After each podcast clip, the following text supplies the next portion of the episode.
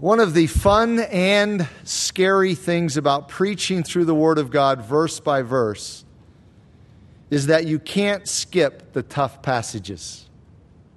That's fun because it causes you to wrestle with and think through and labor with the whole counsel of God. But it's scary because you have to comment on things that are difficult to understand. You have to make statements on things. You have to give your interpretation, your take on passages, whether you feel confident or not. So it's both fun and scary to preach through Scripture verse by verse. Well, I say all that to say this that is exactly how I feel as we come to the text we're going to consider together in this study.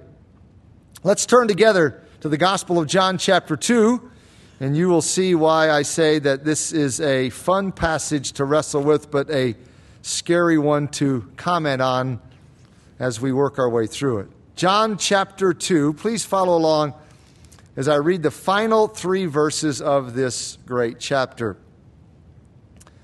Verse 23 Now, when he, the he, of course, is Jesus, when he was in Jerusalem at the Passover, during the feast, many believed in his name when they saw the signs which he did. But Jesus did not commit himself to them because he knew all. And he had no need that anyone should testify of man, for he knew what was in man. Now, at first glance, these verses may seem to be fairly simple and uncomplicated. But as you think through them more closely, you begin to discover that such is not the case. Many questions come to mind from these three short verses. The first question that comes to mind, at least for me, is Were these individuals saved? Were they genuine believers? Were they children of God? Whatever term you want to use and if not, if your inclination is to say no, then what does verse 23 mean when it says they believed in his name? Then, if you read that and say, oh, okay, yeah, I see that. Well, maybe they were believers. Well, then, if they were genuine believers, why did not Jesus commit himself to them? Why did he choose not to commit himself to them?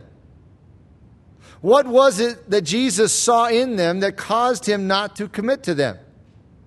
Here's another question that comes to mind What kind of faith is this that is based on signs?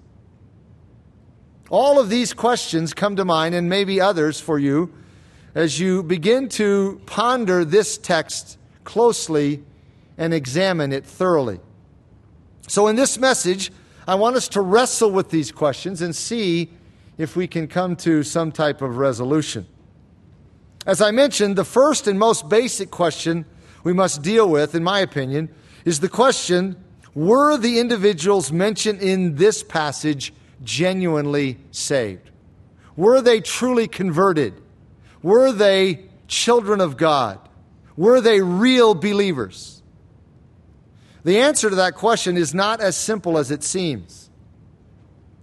As I was studying this passage and as I was preparing and doing my research, I consulted 16 different commentators and pastors and Bible teachers.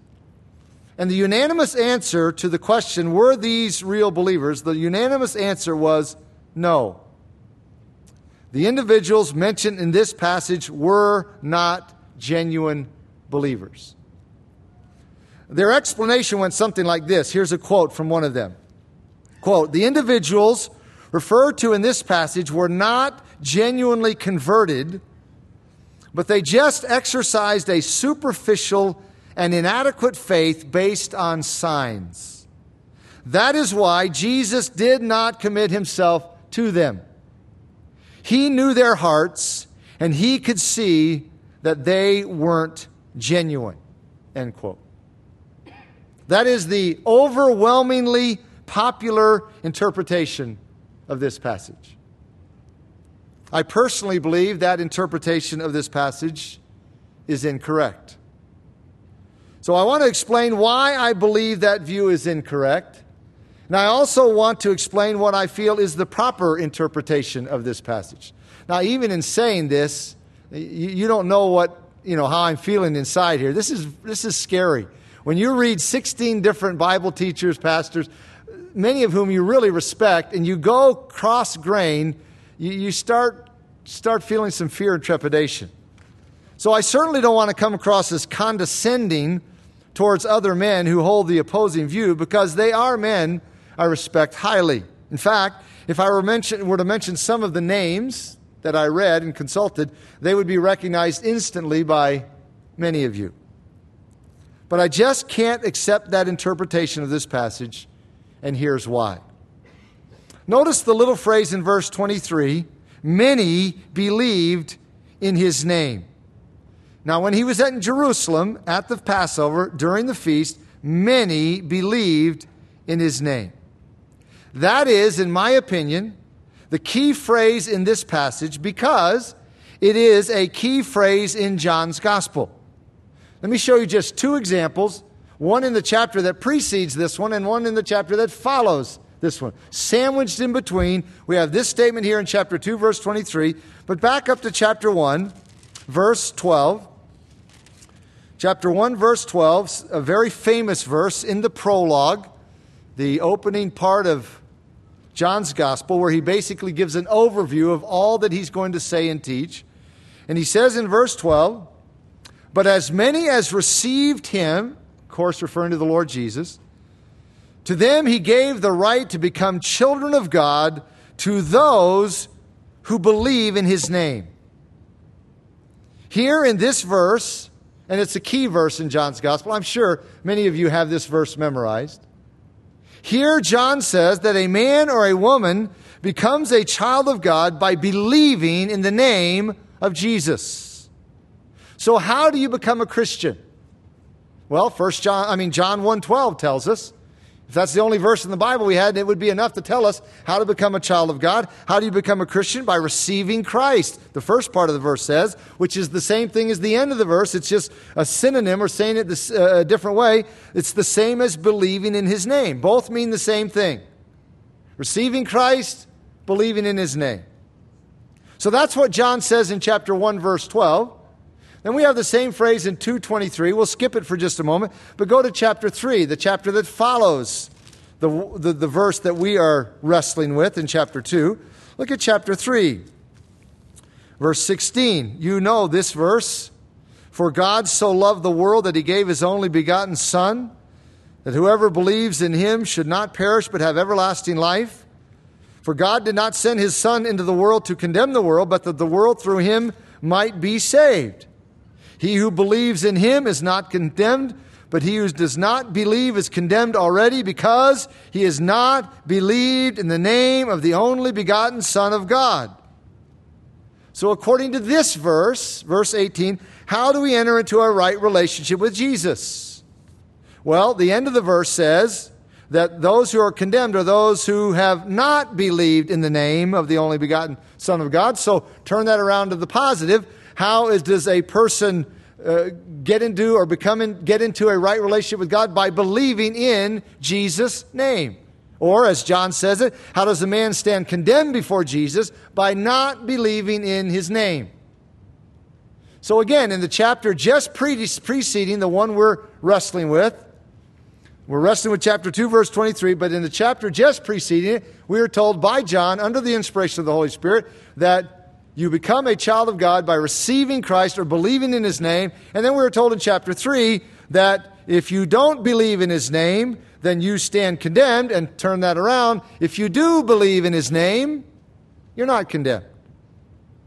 So we have two statements sandwiched in between. We have the exact same phrase. We could add chapter 20 where we find the purpose statement verses of John's gospel. John 20, 30 and 31 says, Jesus did many other signs in the presence of his disciples, which are not written in this book, but these are written that you may believe that Jesus is the Christ, the Son of God, and that believing you may have life in his name. So there, John says that he recorded some of the signs of Jesus so that people would believe in Jesus so that people would believe in his name. And when people believe in Jesus, they have life in his name. So, with that in mind, look at chapter 2 again and look at verse 23. And verse 23 says that when Jesus was in Jerusalem at the Passover during the feast, many believed in his name. Now, if the issue of salvation is believing in the name of Jesus, and we've just seen that it is, then the individuals mentioned here in verse 23 were saved. They were genuinely converted. They were believers. They were children of God, whatever term you want to use. You have to be consistent with John. You can't say that some who believe in the name of Jesus have eternal life, but some who believe in the name of Jesus don't have eternal life. I mean, either you do or you don't. But that is exactly what people do with this passage here in chapter 2. John 1:12 says eternal life is obtained by believing in the name of Jesus. Now think about this. Think if you were just reading through John for the first time and you come to chapter 1, verse 12, and you come to that monumental verse, and you say, wow, that's a key verse for the rest of the book. John says here in the prologue that if you believe in the name of Jesus, you have eternal life. So I'm going to be excited to read his gospel to see who believes in the name of Jesus. And you come to chapter 2, the very next chapter, and you read about a group of people who believe in his name. What would you conclude? They're believers. They did what chapter 1, verse 12 says. They believed. And that is the key word in John's gospel, by the way. He uses some form of the word pisteuo, the verb believe, or pistis, uh, the noun form. He uses some form of that word 98 times in this gospel.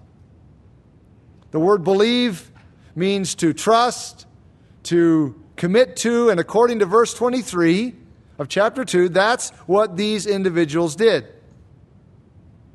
Those who don't believe that the individuals in chapter 2, verse 23 are genuinely saved have to somehow get around this. In fact, one man I read on this passage titled this section, now are you ready for this? Unbelieving Believers. That was the title. Unbelieving Believers. And he said this I quote, they, this, this is his exact quote. They were unsaved believers. What is that? They were unsaved believers. John knows of no such thing. If you believe in Jesus, if you trust him, if you commit to him, then you become a child of God, John 1:12 says, and that's what we have here in verse 23.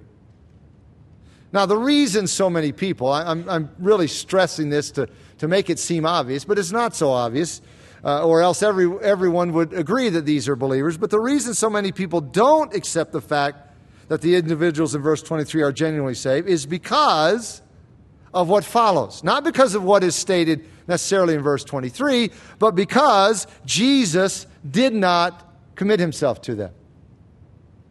So the typical response is this quote, these individuals weren't genuinely saved because their faith was a shallow faith based on miracles. That's a quote.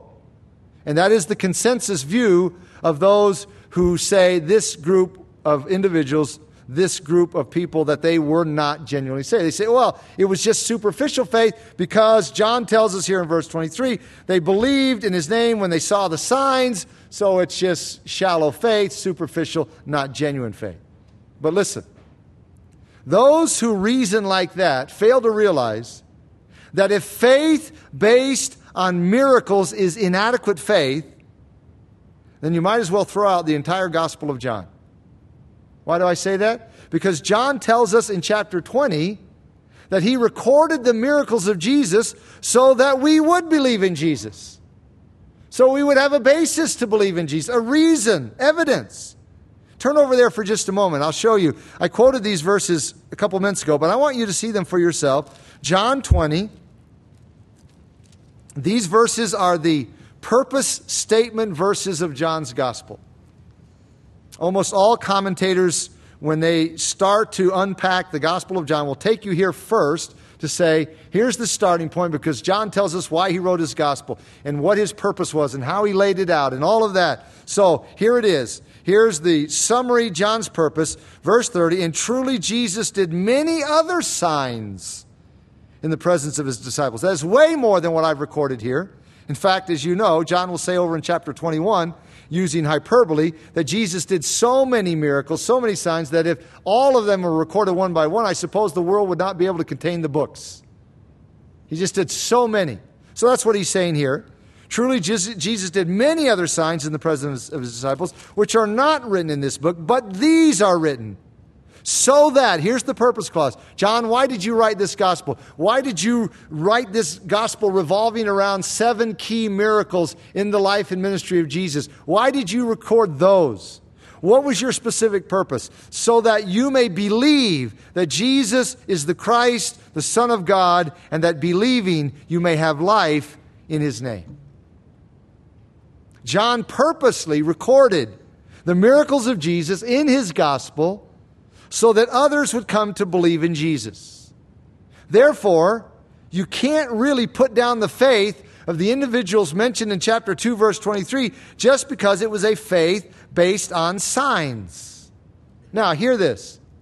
That's not to say that faith based on signs is the most commendable kind of faith. Notice what Jesus said to Thomas in verse 29. Just back up one verse. Jesus said to him, you remember Thomas said, I'm, I'm not going to believe unless I can, you know, feel the scars, put my hand in those wounds of Jesus. And then Jesus granted him the opportunity to do that. In verse 29 or verse 28, Thomas answered and said to him, My Lord and my God. Jesus said to him, Thomas, because you have seen me, you have believed. Blessed are those who have not seen and yet have believed. Now, notice here, Jesus didn't question the validity of Thomas's faith.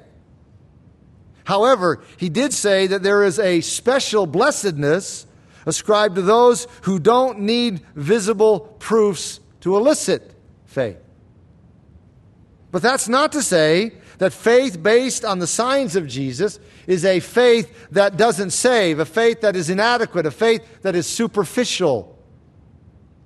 So, in light of all of this evidence, it is quite clear, at least in my mind, that the individuals mentioned in chapter 2, verse 23, were genuine believers. They did what John says you have to do to be a child of God. They believed in Jesus' name. Well, that raises a question. Then why did Jesus choose not to commit himself to them? Before we answer that question, I think it's important that we back up a little bit and remind ourselves that this kind of decision by Jesus was not uncommon.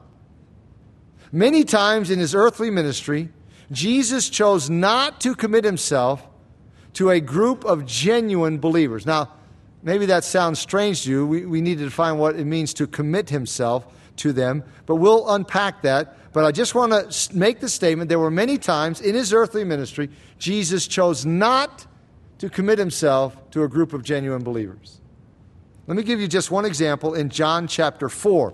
So go back a few pages, a few chapters to John chapter 4. You're probably familiar with this story. Here in chapter 4, Jesus leads a Samaritan woman to faith in himself. You remember the interchange by Jacob's well, and, and he brings her to salvation and to faith. And we're going to pick up the story in verse 28. It says, Then the woman left her water pot, went her way into the city and said to the men, Come, see a man who told me all things that I ever did. Could this be the Christ? Then they went out to the city and came to him. In the meantime, his disciples urged him to eat, saying, Rabbi, eat. But he said, I have food to eat of which you do not know. So this woman goes, she starts talking to the men, and they she says, You got to come and see this guy. He told me everything about myself. How does he know this stuff? How does he know me? You have to come. So they start coming. Down in verse 39, it says, And many of the Samaritans of that city believed in him because of the word of the woman who testified, He told me all that I ever did. So when the Samaritans had come to him, they urged him to stay with them. Stay with them. That's interesting phrase. Commit to us here. Stay here and he stayed there two days. and many more believed because of his own word.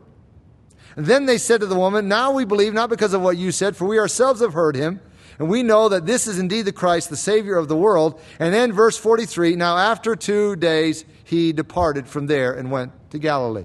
He's gone. And we don't have any record that Jesus ever came back to minister to these Samaritan believers. It's gone.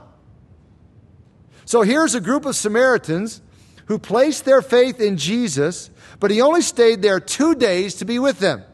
So let's use John's wording from chapter 2. He chose not to commit himself to them any longer than that. Two days, that's what he gave them. And then he moved on. He had more work to be done farther north in Galilee. Verse 43 tells us he departed and went to Galilee. And remember what we have seen in our studies of Matthew and Mark that Jesus spent like two years in Galilee. So if you talk about making a commitment to something, he made a commitment to Galilee. He was there in Capernaum. He was there with his disciples. He was committed to being there. He wasn't committed to being in Samaria. And as we say, saw in chapter 2, he wasn't committed to being in Jerusalem. He visited Jerusalem at Passover, at the holidays. He wasn't committed to being there. He was committed to Galilee. So Jesus chose not to commit himself to this group of Samaritan believers. So, my point is, it was not an unusual thing for Jesus to choose not to make a long term commitment to a group of genuine believers.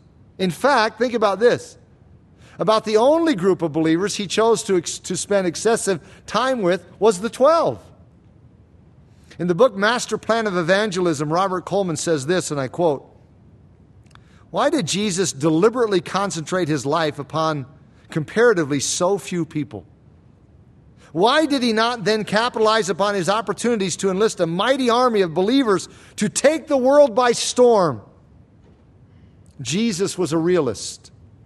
The multitudes were potentially ready to follow him, but Jesus individually could not possibly give them the personal care they needed.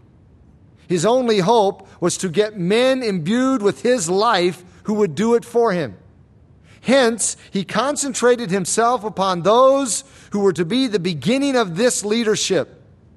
Though he did what he could to help the multitudes, he had to devote himself primarily to a few men rather than the masses. This was the genius of his strategy. End quote.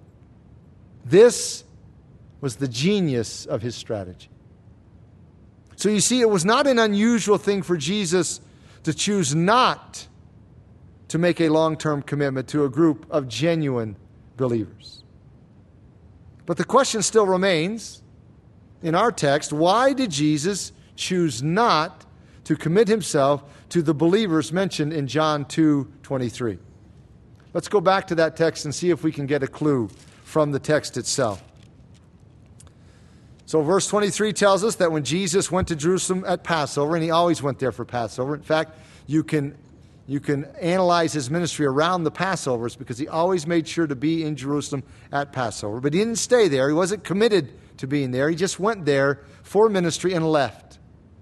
So, when he was in Jerusalem at the Passover during the feast, many believed in his name and they saw the signs which he did. But Jesus did not commit himself to them because he knew all, and he had no need that anyone should testify of man, for he knew what was in man. Jesus didn't commit himself to them because he knew about this group. Now, we're not told what he knew, but just that he did know. He didn't need anyone to tell him about the, the lives of these new believers, their circumstances. He already knew. He already knew all those details. And he knew, evidently, something he knew indicated that these new believers were not ready for fuller disclosures from the one they had just trusted. Now, understand something, please. It's not that Jesus didn't love these new believers, because obviously he did. But they obviously weren't ready for the same type of discipleship process that Peter was ready for, and Andrew, and Nathaniel, and Philip, and John. Jesus knew that he had only so much time to do the work of the Father. And he knew that the day was coming when he would have to leave and leave the work of his father to some men, some group. They had to carry on. Therefore, he invested his time in the lives of those who were ready to excel spiritually.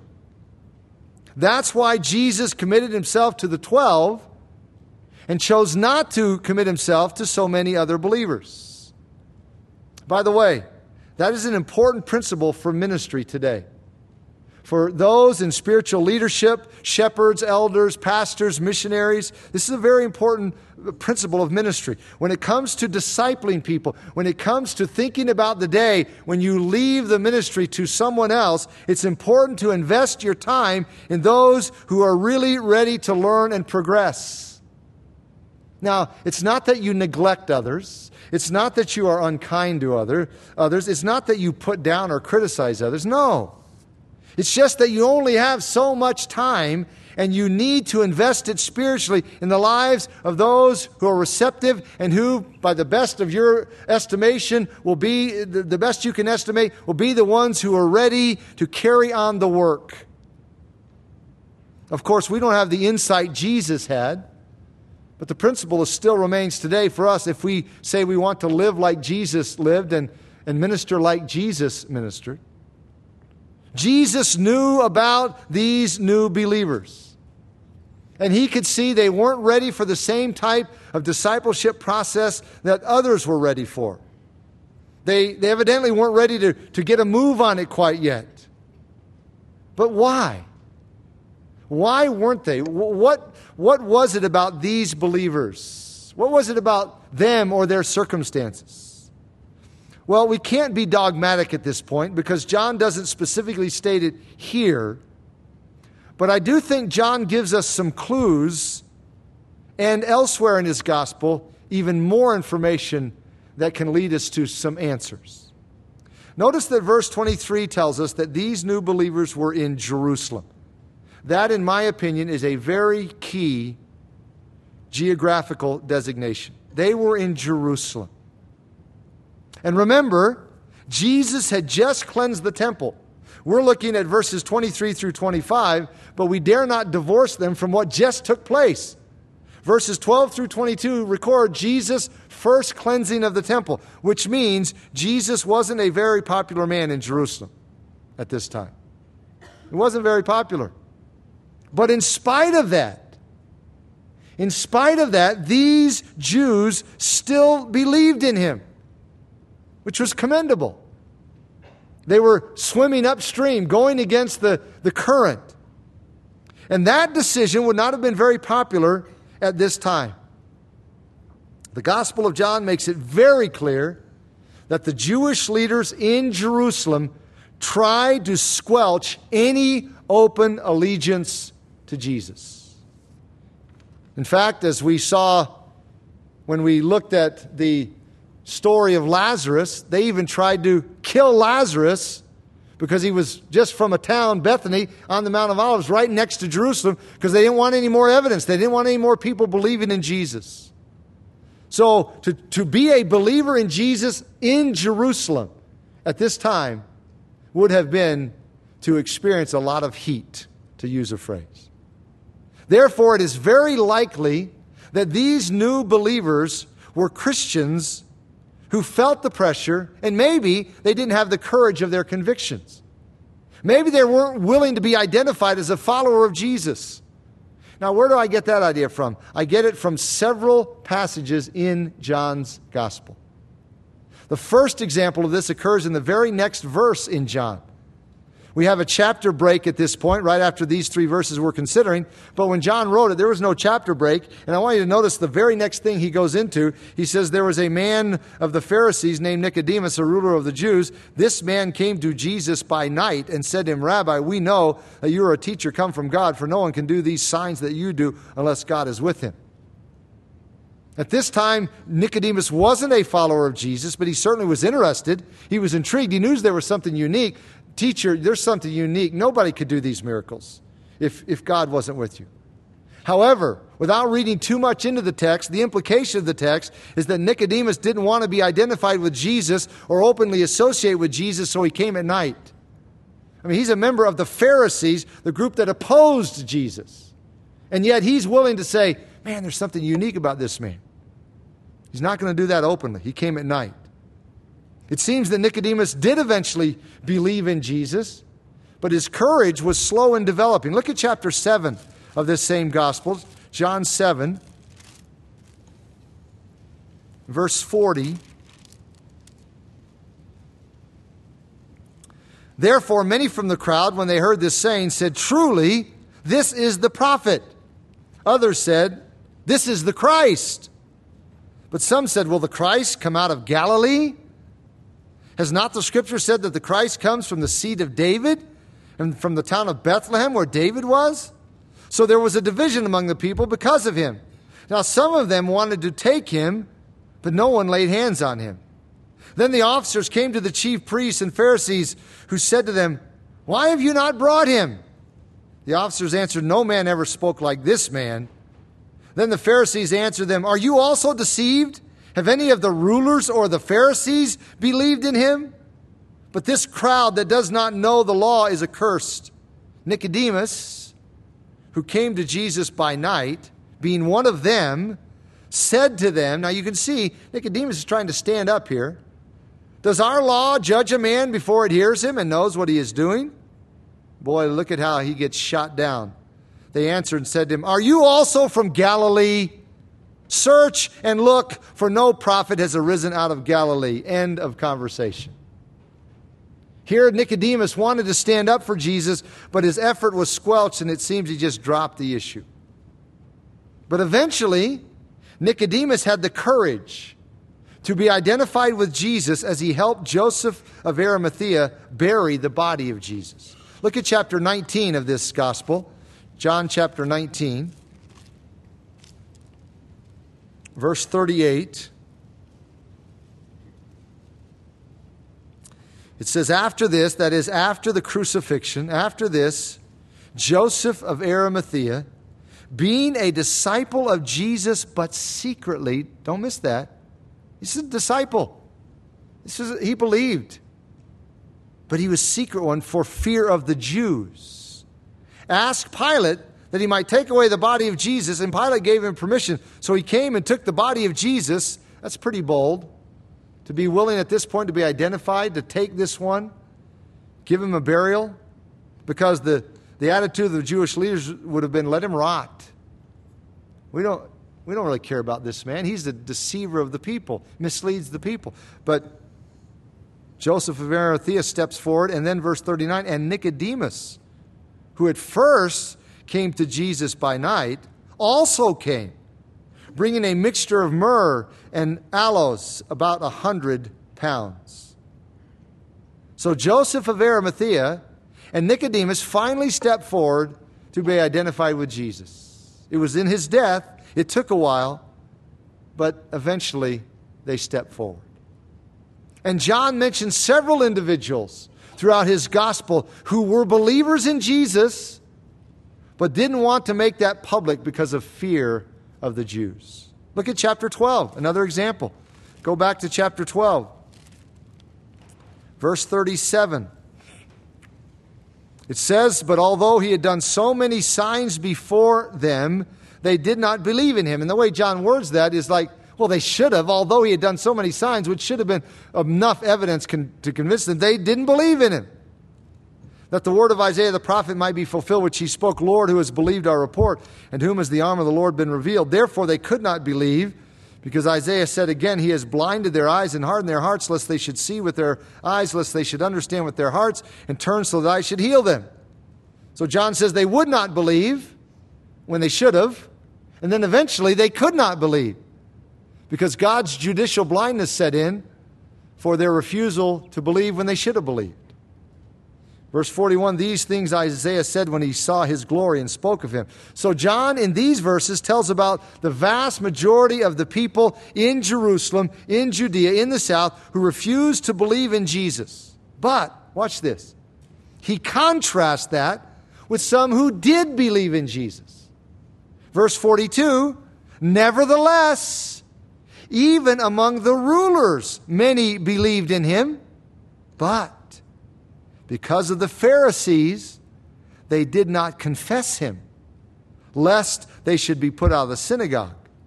For they loved the praise of men more than the praise of God.